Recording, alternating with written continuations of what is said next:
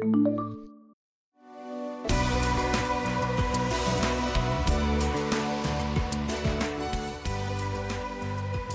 the bedside to the boardroom, today we get the unique perspective of a practicing physician who also leads health equity work for a subsidiary of one of the US's largest health insurers.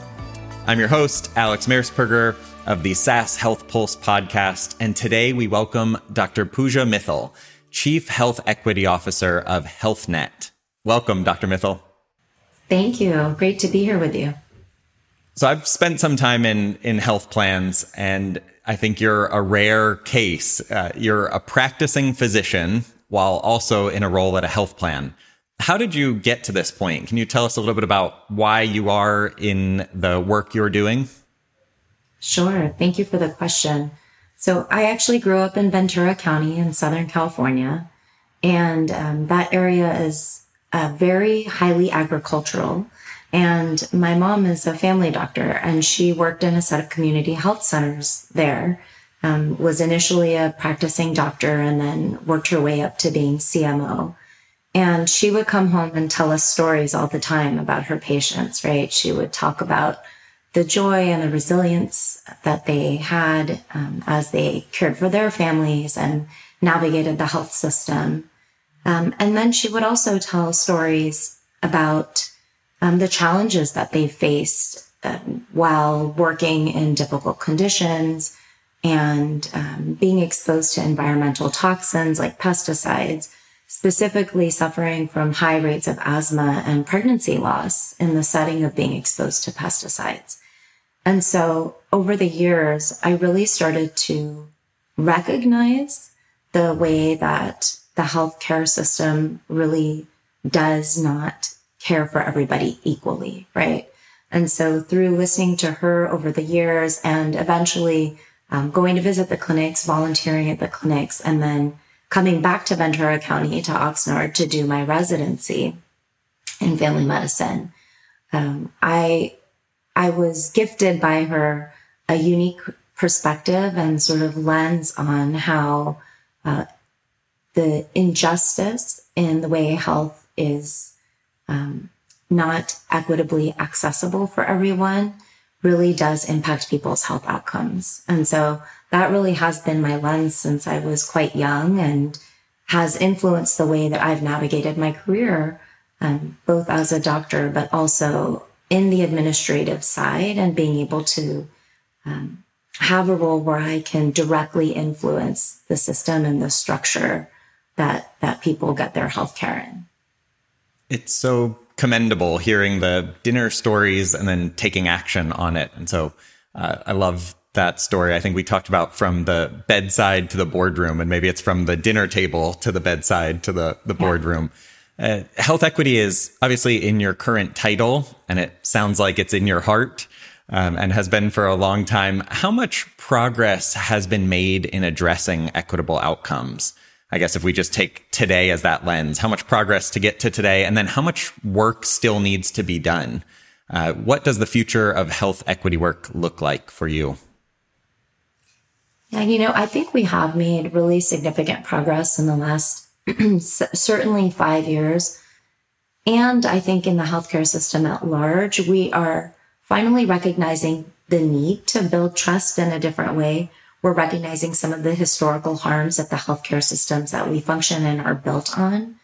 And I think we're also finally recognizing the tremendous expertise that lives within the communities that we serve. And so, although we're still quite early in that, I think that recognition of the need to build trust and partnerships with communities is um, at the forefront. And that's really where the change really happens. Um, and, you know, we had a we had a, progr- a project about three or four years ago at HealthNet where we were looking at our data and um, noticing that in a particular clinic in the Central Valley, there were significantly lower rates of postpartum visit follow up as compared to the other clinics in the area. And when we dug down and explored more by talking to the patients and talking to the physicians, um, what we found was that that clinic had a really high number of El Salvadoran women who were part of that prenatal practice. And uh, when we talked to them, we realized that they have a, a postpartum cultural practice called cuarentena or quarantine, which is they stay in the house for 40 days after delivery so that they have time to heal and connect with their babies. And uh, the providers, the physicians weren't actually aware of that postpartum cultural practice. And so we're missing that question or, or that, or that need to be responsive to that in that postpartum period. And so we were able to bring community members to the table and providers to the table to educate on both sides, the providers about the importance of this cultural practice and the, and the patients about the importance of the postpartum visit.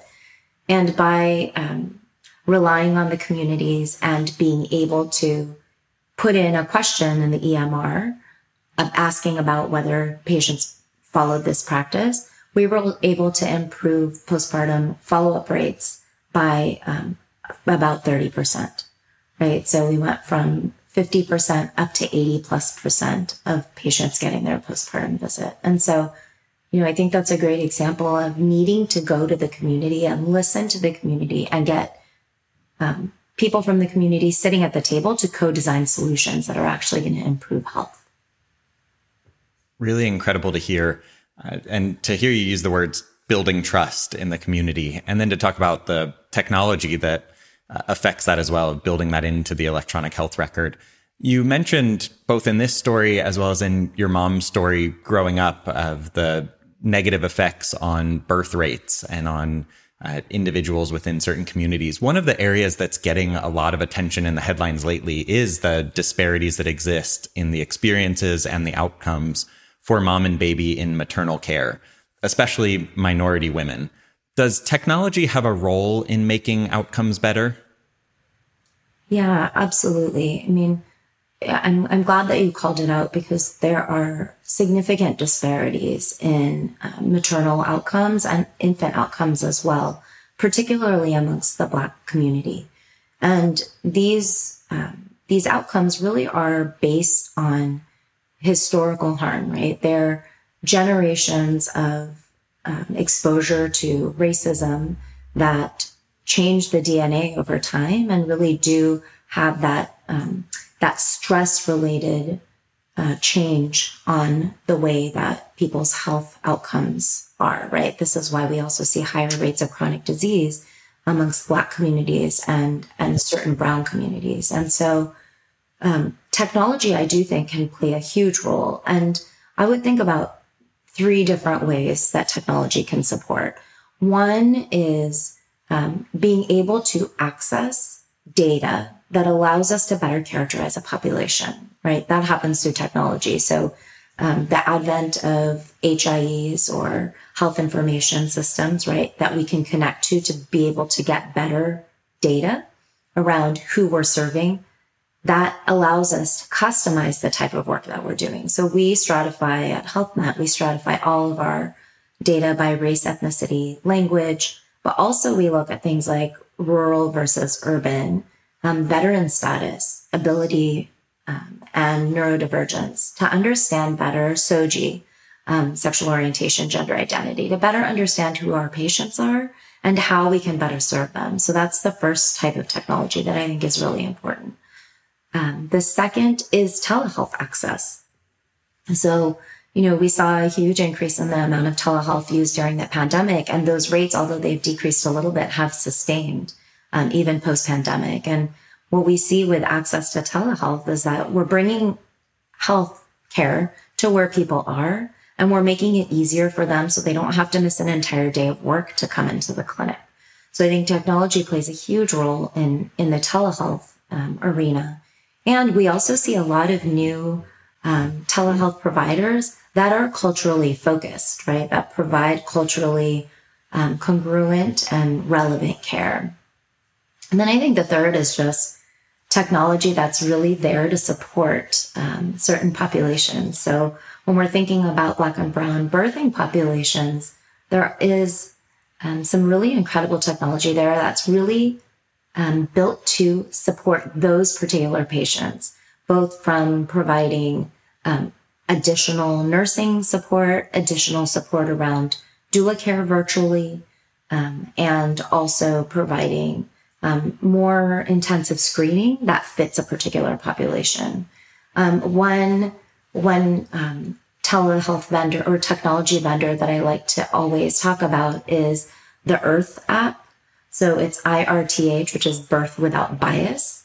Um, this was uh, started by an incredible um, woman named Kimberly, and she uh, is a marketing professional, but she created this app that is a Yelp like app for Black and Brown birthing families to review the care that they've received, both during the prenatal period and in the hospital. And by doing that, it really allows uh, healthcare um, patients or people within the healthcare system, patients, to take control as consumers about who they see and where they get their care. And what they've shown is that it does allow people to choose better what providers or what hospitals they may be able to deliver at based on the reviews of other people who are in the same situation as them. And so I think, you know, technology can play a huge role specifically in um, supporting patients who have unique needs and um, have a unique set of circumstances. Absolutely. That data access, telehealth, and then culturally sensitive technology or built together with the communities that you're serving is is really key. It sounds like. I appreciate that perspective, and you do have such great perspective because of that broad range of roles and responsibilities. And so, on that one side of practicing physician and there in the care, and the other side on the financing side, on the health insurance side, I've spent, I mentioned I, have spent some years on that side of the healthcare ecosystem, uh, on the insurance side. And I know that health insurance uh, and health insurers receive some negative press in US culture as maybe being more part of the problem. Uh, what do you think about that, especially on the cost, quality, experience side, uh, that health insurers maybe are more part of the problem than the solution? And how are you, as chief health equity officer and your teams, working to help improve that uh, maybe reputation? Yeah. Um, you know, it's interesting because I was on the provider side before coming to the health plan full time, and I, I was actually faculty at at a um, at a family medicine residency. And um, before I came to the health plan, I didn't really understand anything about what it's like to be at a payer. And when I got here, what I was so happy to see and to be a part of was that um, just like in the system that I worked in previously on the physician side um, I was amongst a group of people who really are trying to improve care for the people that we serve. And uh, in my um, space, I am very fortunate to be with a group of mission driven leaders and, um, and colleagues. And so as we think about, you know, doing work like setting up the doula benefit or a street medicine benefit across the state of California, um, I'm in solidarity with our contracting teams, with our provider facing teams, with our um, community facing teams to really try and get these benefits to our um, to the members that we serve to improve the health of the communities that we serve. And that's been my experience across the board. Now, from a you know, from a financing perspective, certainly if we improve outcomes for people, we also improve the bottom line. Um, but I don't I also don't believe that the business case is the only case for health equity work, right? It is a small part of the reason that we do that work. But really, the main reason is we do want to improve the health of the people that we serve. And that's why we're in this business. I think part of what we have learned over the years in doing this work with communities is that um, we do really have to intentionally share power and elevate the voices of the communities that we serve. And when you are at a health plan with the tremendous amount of power that we have, right? With um, this big institution, with the money, um, with the ability to influence health systems, um, we have to be very intentional about power sharing and bringing that lived experience in into the work that we do and um, and elevating the work of those uh, in the community who are changing who are changing outcomes, right? And so part of what I do and part of what my team does is really help bring those voices to the table in the places where we have privilege and power to show up. So when we're meeting with um, the state or we're speaking at conferences, we bring um, we bring community members with us that we partner with to also elevate their voices and bring their experiences um, to to larger audiences and and um, to people in power so that they can also hear what we're hearing. We've talked about some of the challenges to health, uh, whether it's historical, structural, individual, some of those barriers in health equity. What makes you optimistic that we're going to be able to create a healthier future for all? Yeah, I, you know, I think the fact that we're talking about this um, is really important. And the conversation around health equity has um, really been at the forefront in the last few years. I think one of the things that we're seeing now that makes me really excited is the um, recognition that having a team of non-traditional providers to also support primary care and primary health care is becoming more and more uh, mainstream, right? So in the state of California, particularly, we have a new suite of benefits that the Medicaid plans are offering that include non-traditional providers where um, we are able to influence um, in two different ways. So, and, and, the providers that I'm talking about are community health worker, promotora providers, and also doula providers. So one, we're able to um, bring community members in a sustainable way into supporting um, our clients or our members in um, getting, uh, in navigating the healthcare system, in getting the equitable care that they deserve. And at the same time, we're elevating these folks to have a sustainable set, uh, employment, right? So we're creating a pipeline of healthcare providers through a sustainable set of employment. And um, and I think this is really exciting when we think about really being able to engage people who are not currently engaged in the healthcare system, right? People who are not seeing their doctor or not getting their preventative care. I think community health workers are a huge asset in getting out into the community, connecting with their peers and bringing them back into the healthcare system um, because they're people that, uh, that our patients trust. And so for me, I think that's a really exciting um, change in the healthcare system that we're bringing these non-traditional providers into the fold of, of what's considered mainstream healthcare. You've talked about that blend of technology, people, trust, and power, and you've done it so masterfully. Dr. Mittal, we've been so fortunate to have you here. Thanks so much for spending a little bit of time with us. Thank you so much for having me. It's been a pleasure. And as a listener or viewer, we'd love for you to join as a guest or to join the conversation. Send us an email, thehealthpulsepodcast at sas.com. We're rooting for you always.